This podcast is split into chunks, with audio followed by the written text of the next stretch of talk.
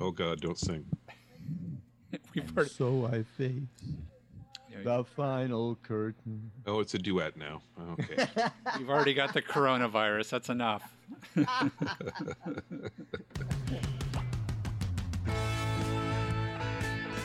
This is the AT Banter Podcast, a balanced and entertaining look at assistive technology, accessibility, and its importance in people's lives. Join Rob Mineault, Ryan Fleury, and Steve Barclay as they banter with people around the world about anything and everything regarding assistive technology and the disability community. Now, on with the show.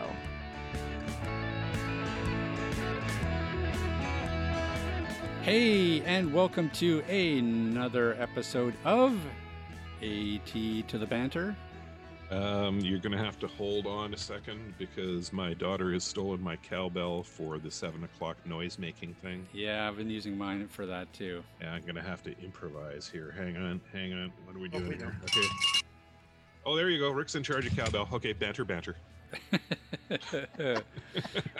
Excellent. Hey, my name is Rob Mineault. Joining me today, Mr. Steve Barclay. That would be me. And Mr. Rick Chant. That would be me. Joining you from our respective hovels once again. Indeed. Holes in the wall. North Vancouver, Burnaby, and New Westminster all represented in the house. That's right. So another 2 weeks into this, how are you guys doing? A little more stir-crazy this week than last week. But pretty much at equilibrium. You know what? I'm glad I don't have children that are home full time. Right. Oh my God. I feel so sorry for the parents that have small kids that need to be refereed and entertained and walked and fed. And I mean, oh God. Yeah. What we're starting to see in our townhouse complex here is that the parents have pretty much just given up on not having their children interact. Like they're all running around outside, you know, sharing toys and crisscrossing in the parking lot, and it's like, you know, we've got kids from a year old on up, and at first they were all being indoors, but. No, I don't know. Yeah, it's tough. Yeah, there's a real... Well, it can't be easy. No. But I mean, in our complex, we've got first responders, we've got people who work in the grocery stores, you know, and if it gets in here, it'll turn into a petri dish, I'm sure. But so far, so good. Yeah. See, I'm managing fairly well, actually, I think, to stay out of the mix of people. I did a pickup yesterday at Park Royal, and the woman just hung her stuff on the door of her apartment. So I went in, picked it up, and carried on. Mm-hmm. And I did a drop-off over on Victoria and 11th. It was the same thing. I set it down beside the door, rang the doorbell, stepped back. She came and got it, and I picked the other one up.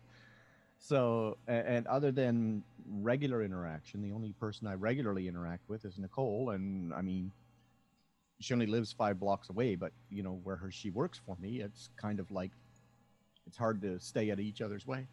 Yeah. You don't hose her down as soon as she shows up at the house. No. They do that at home though. Yeah. And Suze is right on top of it, right? She goes out in the morning. She's got fresh, clean clothes on. She goes to the hospital and changes into scrubs and decontaminates before she does anything at the hospital. And then when she comes home, she decontaminates and puts everything in a plastic bag and takes it home and launders it and lays it out on the bed for tomorrow morning and immediately gets in the shower. So she's being really disciplined about trying to stay at a distance. Yeah. Are there many cases at Lionsgate now? I don't know what the number is, to be honest. I know the They were expecting a bit of a bump in the numbers because the long Easter weekend was so nice. Right. And one of the male nurses there that I know, I was talking to him the other day, and he was saying, yeah, it's coming. So at the moment, they're still looking for the big peak, and I don't think it's come yet. But with the weekend being so nice, I suspect it might be sneaking up. Yeah, I would be surprised if we didn't have a spike after Easter weekend, and I think that'll happen all over North America, certainly. Yeah, and certainly in some parts of the States where the churches just flat out refuse to not hold services, which is crazy. Yeah, but it's hopefully going to taper off after that. We don't have. I mean, what's our next holiday officially? Is like May long weekend. May long weekend. Okay. Yeah. And then Mother's Day. Yeah, well, that's always the danger. You know, people start to become a little bit too comfortable. They think that, they look at the numbers and they feel like, the numbers are looking pretty good. And so it's just human condition, you know. We watch the news and we hear all these reports, and it's just a natural thing to just kind of like distance yourself from that. That's something that, you know, somebody getting coronavirus is something that is happening to other people right now. And so you just, you think you're a little bit invulnerable. We all have that inner 19-year-old in us where we just think that not going to happen to me. Not going to happen. And, you know, that's what you think up until the day that it does happen to you. So I think that's the biggest danger of all this, is just that people stop becoming vigilant and cautious and apathetic about it. You know, you get used to this, and I think the other emotion that you have to put in there is two of them actually, is you get tired of being so disciplined and you let it slip a little bit. Yes. Or it's to hell with it. Let's get it and get it over with. Yeah. Those are the two options, right? And none of them are nice. But I mean, yep. The U.S. had a bad day yesterday. You know, 2,405 deaths. Yeah, it's crazy. And there are over 609,000 infections at the moment, and that's stupid. Yeah, so I'm off social media again, right? I quit Facebook and Twitter last Saturday because I just couldn't take the stupid anymore. Because there's plenty of stupid out there. There is just an overwhelming wave of stupid particularly on Twitter, of people sowing misinformation. Yeah. I just can't take it anymore. You know, I thought it would be good for the, you know, the social distancing time to get back on social media so that I could communicate with people. And I've discovered more and more, I don't like people. Not so much.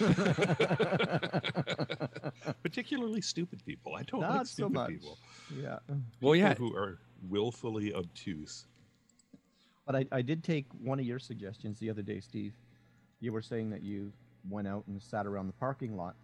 Well, we went out and sat on the edge of the property here, and then the next door neighbors down the street, and the people across the street, and the woman from around the corner, they all came and dragged their lawn chairs. We had a really nice evening. It was really nice. Kids across the way roasted marshmallows in their driveway, and nice. It was really quite pleasant. Yeah, as long as you can maintain the social distancing, and you know, you might have to yell a little bit, but what the heck?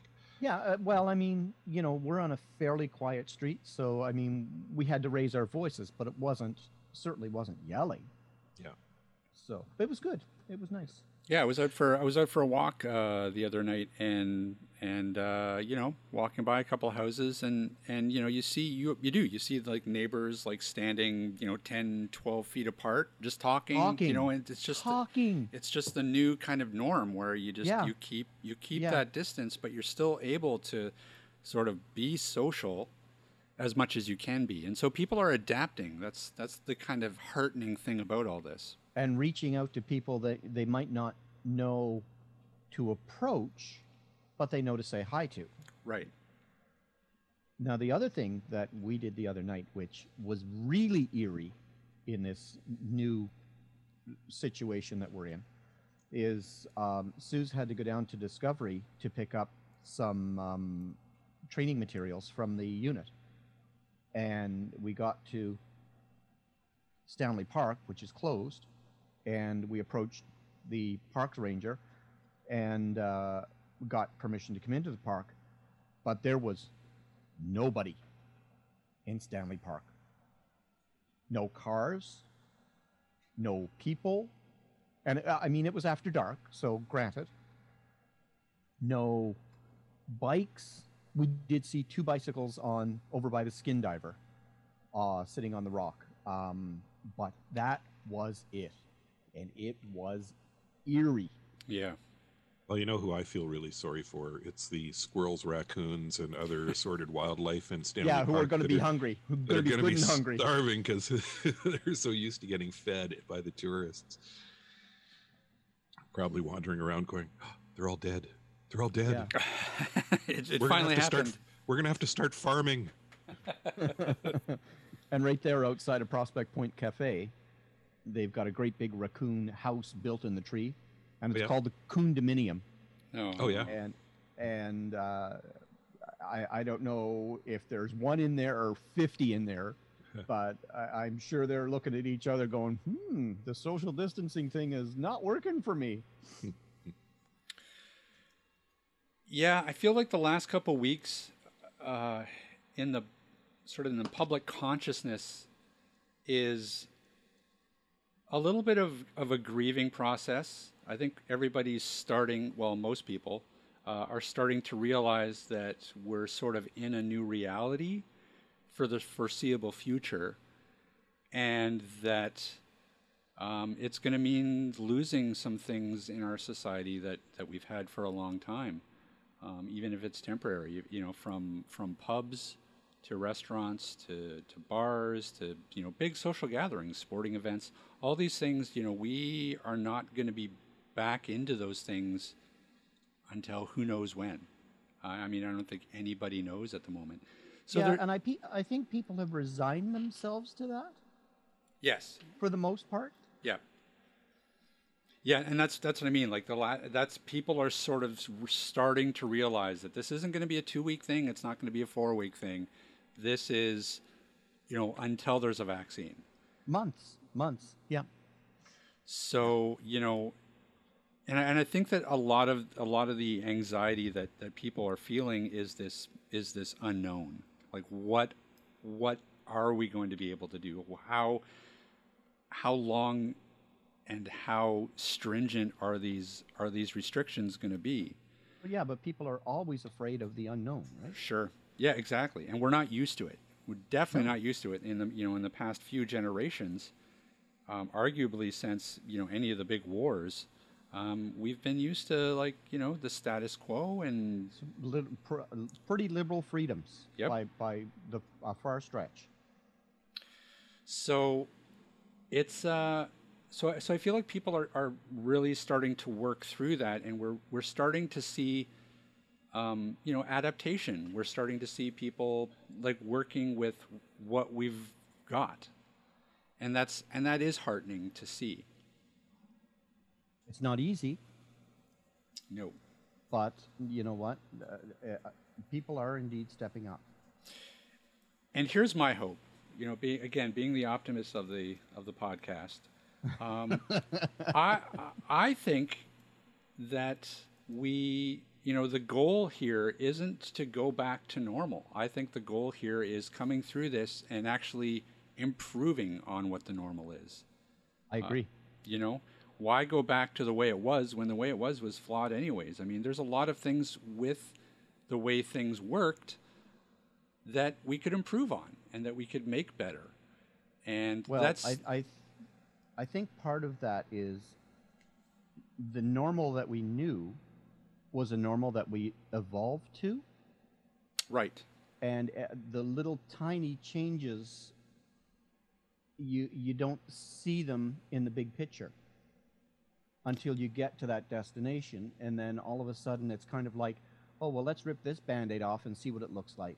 And it's a stark reality where we are, what the normal was and what it can be. That's right. Yeah, I'm starting to see more and more discussion of things like universal basic income. Yes. You know, to make sure that, you know, people have a consistent source of income no matter what. And, you know, I think that'll be a big discussion coming in the future. I think we'll see that in our next election cycle. We'll be talking about things like that. You know, we'll be talking about transforming our society. We'll be talking about things like self-sufficiency, you know, not having to rely on China for key medical equipment and supplies. I agree. I think that's really going to play a big part of whoever's campaign is, you know, trying to win the country. Yeah. And for certain industries, this is going to be a really great thing. You know, you look at the pulp and paper industry here in BC, all of a sudden the pulp mills are producing at maximum capacity because people need face masks. Yeah, right. That's right. You know, and even after this is over, there's going to be demand for in-Canada made medical supplies like that. Yep. That we'll rely on, you know, might invigorate some of our natural resources sectors and manufacturing sectors in a way that we haven't seen in years.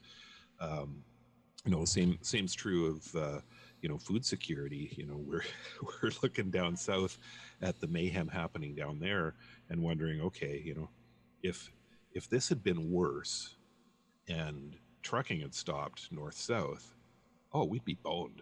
Yeah, you know, in terms of food security, we'd be boned. Yeah, you know, even within Canada, you know, I was reading an article the other day about Newfoundland and the shipping company that takes stuff from Montreal to Newfoundland. They're losing, I think they were saying like $2 million a day. Yeah, because there were, you know, less goods to ship, and they're asking for federal help to be able to continue to supply Newfoundland. You know, these logistical concerns like this, we haven't had to review them probably since World War II. Well, again, it's, you know, they've evolved to that. Yeah. You know, oh, we don't have to worry about our food security because it's going to come from the mainland for Newfoundland. You know, it's always going to be there. Yeah. So I think this is going to be a big wake-up call for a lot of people in a lot of different facets of life. Well, we do have a society that's built on a lot of assumptions right now, and amongst those assumptions are we're going to be able to get stuff from China and stuff from the United States and not be self-sufficient. Yeah. So, you know, if our government isn't talking about pandemic response plans in the next coming election, well, there's something radically wrong. There's something very, very wrong, yeah. Now, some of the fringe benefits of this is I went to pick Suze up yesterday at the hospital. Beautiful, clear day here in Vancouver. Sun was shining. It was warm. And I looked across the city, and way the hell out there on the horizon were the coastal mountain range. Yeah, you can see Vancouver Island. It was beautiful. No, yeah. In Washington State. Oh, Washington State Range. Washington State. Oh, sorry, not the coastal mountain range, the Cascades. Cascades, You could see the Cascades. It was beautiful. You couldn't see them clear, but they were there, and I've not seen it from that perspective before. Yeah, you can generally see Baker because it's huge, but yeah, and it's not that far. Yeah, past there, it's hard to see. We were over in Ambleside the other night, and Baker was underneath the Lionsgate Bridge. We were just at from that perspective. Mm-hmm. It's like, ooh, Lionsgate Bridge is bigger than Baker. Oh. Not the case. No. Yeah, you know, it's interesting. I saw a great video on Facebook that was made by, I think, some people in... I want to say Manitoba or Saskatchewan, the cerebral palsy community there, and it was you know, just some folks in the community talking about the idea of self-isolating, and they kind of made this video to sort of encourage people out there who, you know, are going through this for the first time, because for them self-isolating is nothing new. And it was a really sweet video, and it was a really sweet gesture. But one of the interesting things that one of them had to say about what to do while we're here self-isolating is the idea of reflection, of really just, you know, looking at your life, looking at things and reflecting on it, and deciding on how you can make things better. And I think that on a macro level, that's actually what we need to do as a society right now, is that while we have everything stopped, now's the time to reflect on things and figure out, to take an account and figure out what we can change for the better. That's right. Sorry, Rob, did you say on a macro level? Are you considering eating fish now or something? No, macro. Oh, macro. Oh, okay. Not mackerel. Oh, Shan's going to jump all over that. Yeah, no, it's and there's, you know, and part of the, if there is a theme to this particular episode of the podcast, I think that this is what I would kind of like it to be, is that how can we move the ball forward accessibility wise and within the disability community with some of these new ways of life that we're dealing with right now, because there are some crossover, and certainly, I mean, there are some real, it's really shining a light on some of the difficulties that the disability community is having to face because of these restrictions.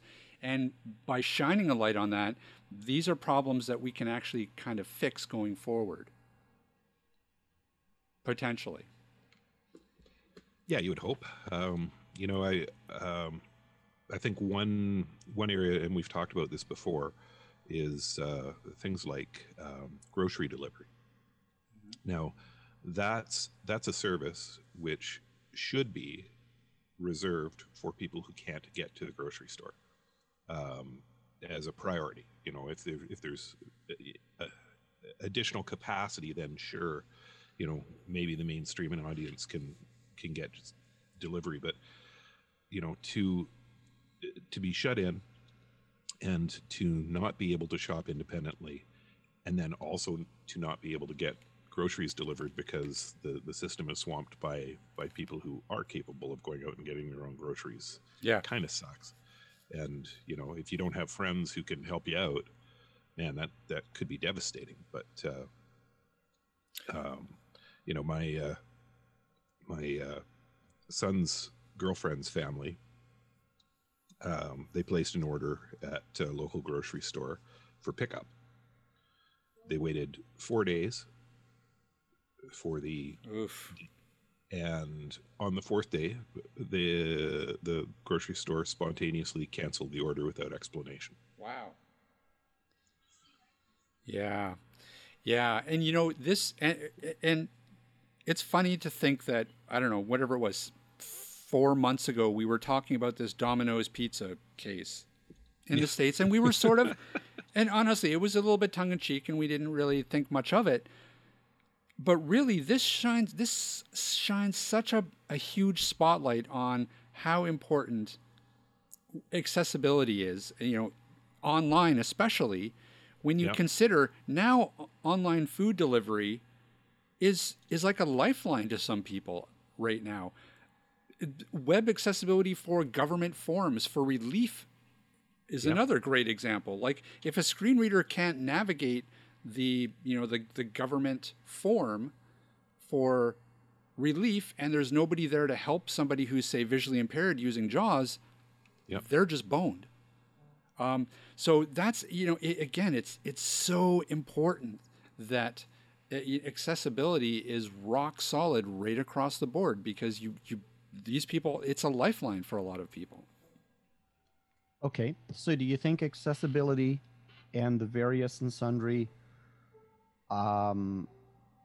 facets that go along with that need to be done on a federal level as opposed to a provincial level? I think it should be mandated in the federal level for sure. That's what I mean. Yeah. You know, because right now I think every province has its own Band-Aid solution. Yep. And they think they're doing pretty good, and some of them are, and some of them not so much. So, you know, is it time to look at that? Yeah. Well, Rob, you sent out that that article the other day about ADP. Yes. Yeah, we should talk about that. Suddenly being declared that it's not an essential service. So this is the Ontario Assistive Devices Program. They're responsible for providing, in addition to accessibility technology, things like respirators and oxygen, mobility stuff. Yeah. And the government has basically said, oh no, we're sending our staff home and we're not going to be doing any ADP evaluations for the foreseeable future. Talk about being cut off at the knees. Yeah, exactly. That's to my mind the wrong decision. They need to figure out ways of continuing from home, sure. Whether it be by video conferencing, setting up little pods that people can go to video conference if they don't have the technology at home, something. You can't just withdraw it and say, you don't need oxygen, do you? Well, and not only saving money, I guess. Not only that, I mean, it's going to create quite the backlog when things do spin up again, and it's going to affect people for years, depending on how long they've deemed it non-essential and how long it'll actually be shut down for. Yeah. So I'm sure there's a fairly lengthy waiting list anyway. Yeah. So it's just going to push everything back. And I feel like, again, this has really pointed out the flaws in the system. That, again, if we reflect on these things and fix them going forward, we're going to be that much better off for it. And hopefully, as a society, I shouldn't say a society, but more like as a government, we're smart enough to actually do that. I have my doubts, but I mean, even you look at the response that the governments have had in terms of realizing some of the holes in the system in relation to people with disabilities. We have, for weeks, we haven't really heard any sort of accommodations for people with disabilities out there because they haven't had time. They're just, we're just sort of reacting in real time in general to a pandemic. Nobody's had the time to actually look at, how is this affecting the disability community and what can we do to help mitigate that? We're starting to slowly see this happen, but not nearly fast enough for a lot of people in the community that are really struggling right now.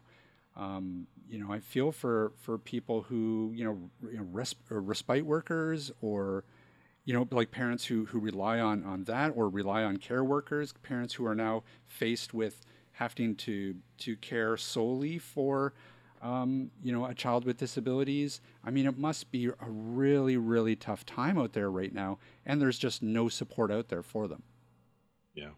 I was down at Set BC dropping some stuff off down there yesterday and talking to one of their staff, and he was saying that they're just starting now to get parents calling and saying,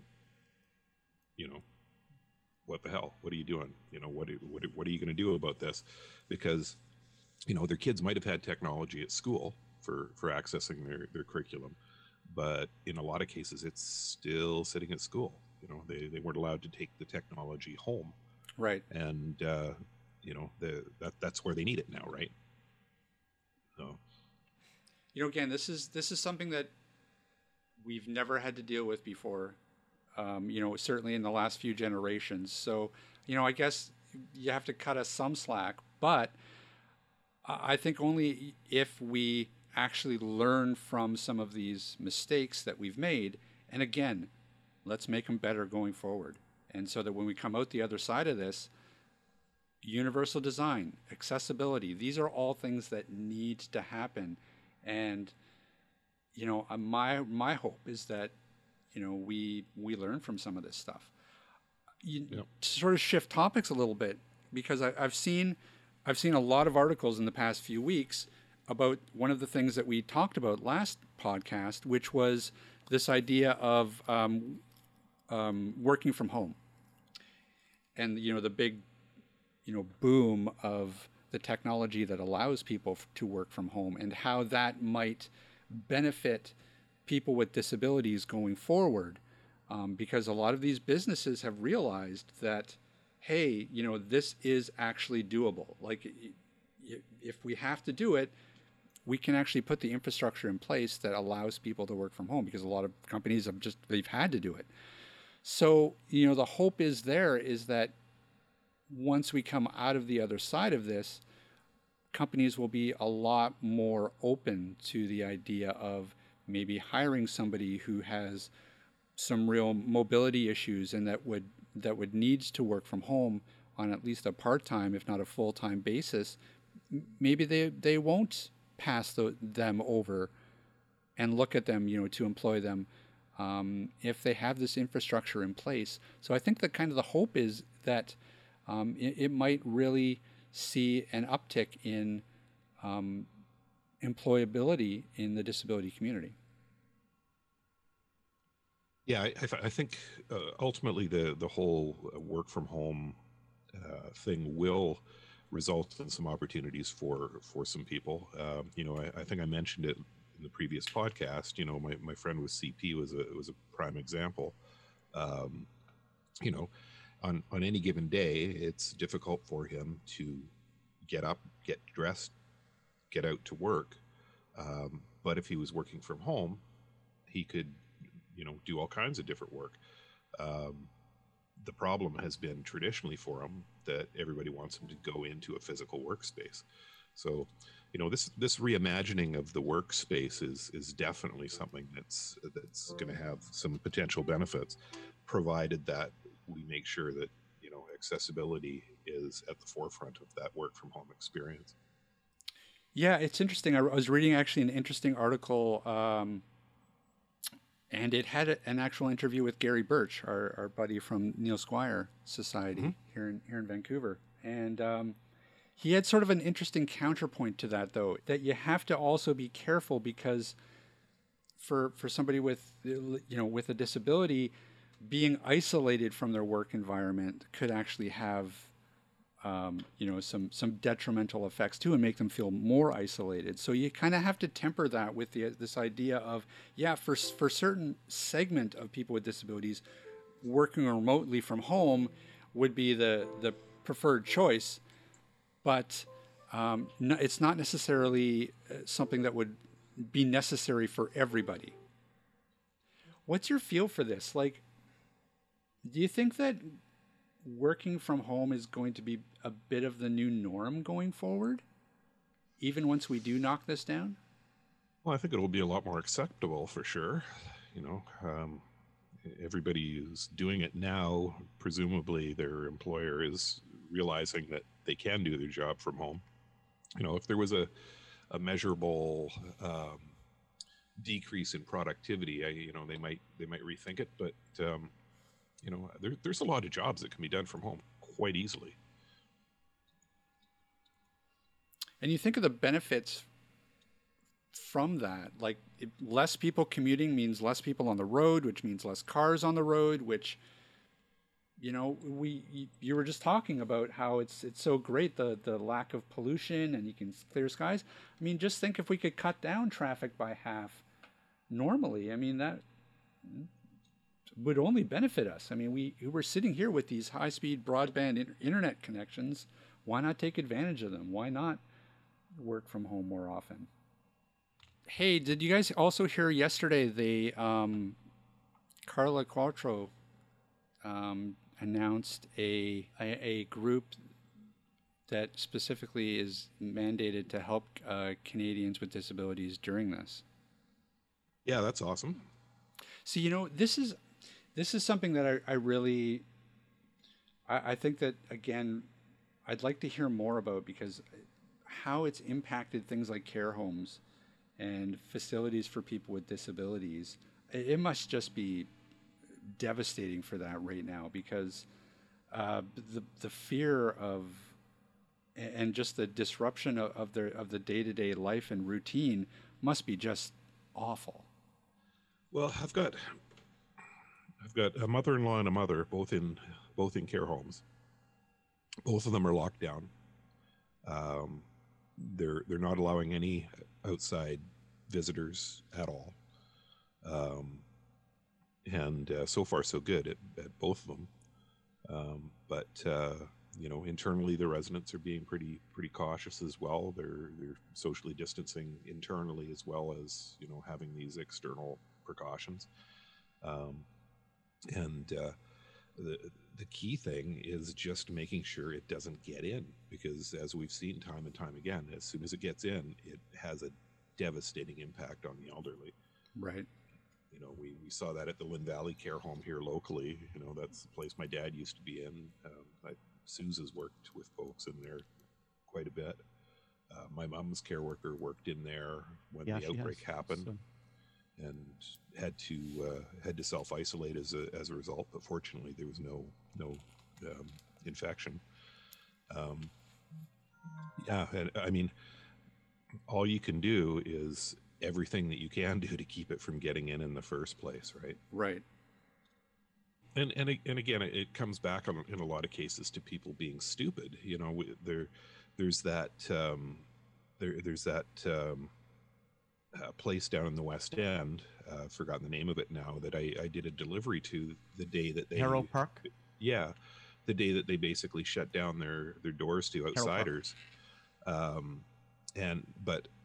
you know, when I went to do the delivery, there were their residents in their wheelchairs sitting outside smoking in a group close to one another on the sidewalk with people walking past. How could that place have gotten infected? You know, is that a possible vector? Sure. You know, it may not have come in that way, but you know, even with an infection breaking out in the place, yeah, they weren't making sure that their residents stayed inside, right? And they weren't giving them an option to smoke someplace other than in the general public on the sidewalk. But I mean, again, I think that this just points out, I think, the importance of our time right now, and that with all these spotlights being shown on the cracks in the system, I think that we need to be very vocal about fixing them. And, you know, putting this episode together, I know, you know, last time we talked a little bit about doing something that wasn't virus related, but, you know, the more that I sort of dug into news stories and tried to look for news stories, of course, this is all anybody's talking about right now. And rightfully so. I mean, you know, we're living in a different society right now than we were a month ago, 2 months ago, and 3 months ago for some people in the world. And so the time for change is now. Like, we need to now it's more important than ever to be very, very vocal, because we have the attention of the government. We have the attention of corporations to say that, look, this needs to change. And everything from, like you said, Steve, you know, a universal wage, a living wage for people out there who, you know, just getting a job and going to work is not something that's as easy as somebody who's able-bodied.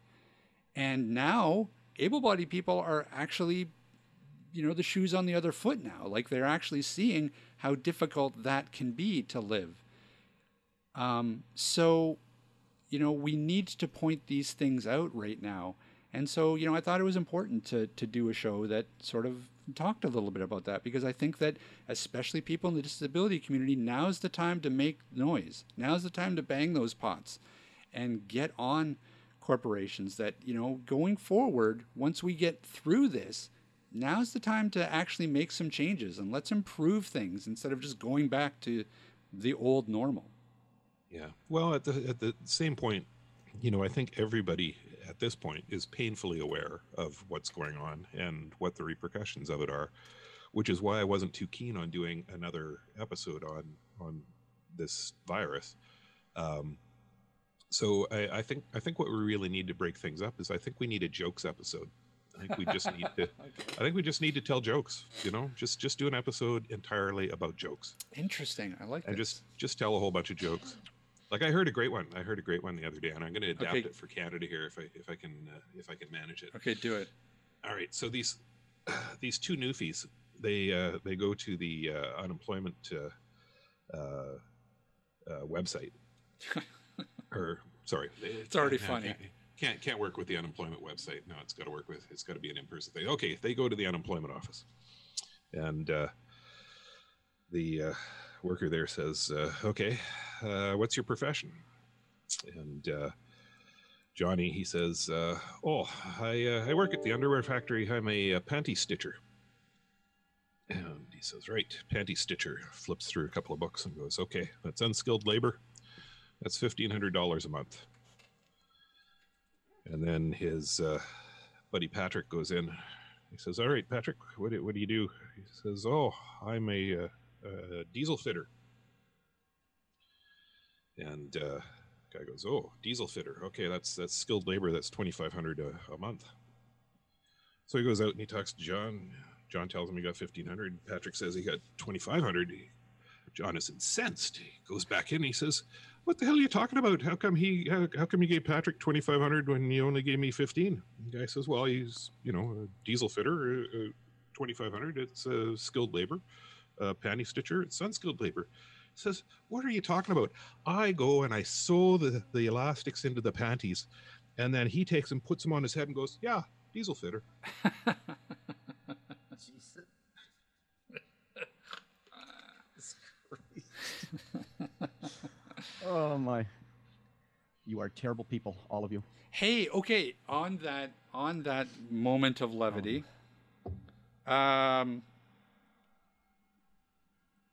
we have a draw to do.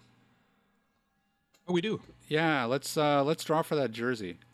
Okay. Have you actually got names in a pot that you can do a draw from? I do. I've figured out a way that we can do this. So okay. So great. Tell people what we're drawing for, Steve.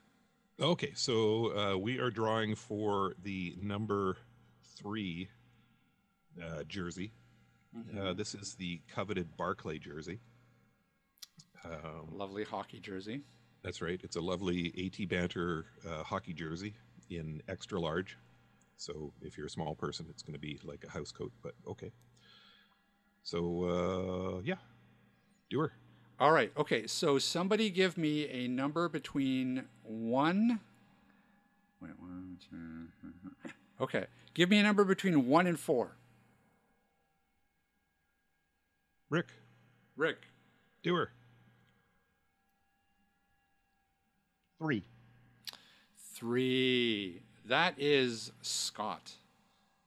I don't have a last name, but Scott has won the Barclay jersey. Scott Barclay. That's his new name. The coveted Barclay jersey. Way to go, Scott. So now we just got to figure out a way to get it to you, and we'll be in touch. So are we going to do another? What's left? Or who you are, even. Absolutely. Next week, we will do the draw for the number 2 jersey. Now, is number 2, is that Ryan, or is that's that Rob? Gotta be Ryan. I think that's Ryan, because you were number 1, right? That's right. Oh, the Fleury jersey. That's gonna be a popular one. We're gonna get a lot of people. So anybody who wants the Fleury jersey, email cowbell@atbanter.com. Tell us you want it. We'll enter you in for the draw, and next week we'll draw it out. Hey, Steve. Hey, Rob. Where can people find us? Well, they can find us at www.atbanter.com. They can also drop us an email if they so desire at cowbell@atbanter.com. His image is frozen on screen. Just use your imagination, folks. We're ding-a-ling. They can also find us on the old social media. Well, most of us, not Steve anymore, because, well... he's gone back into hiding. I'm still on Instagram. People can send me pretty pictures. That's right. Facebook, Instagram, and LinkedIn. You can find us at. That is going to about do us for yet another home edition. Thanks, everybody, for listening. And we'll see everybody in a couple weeks.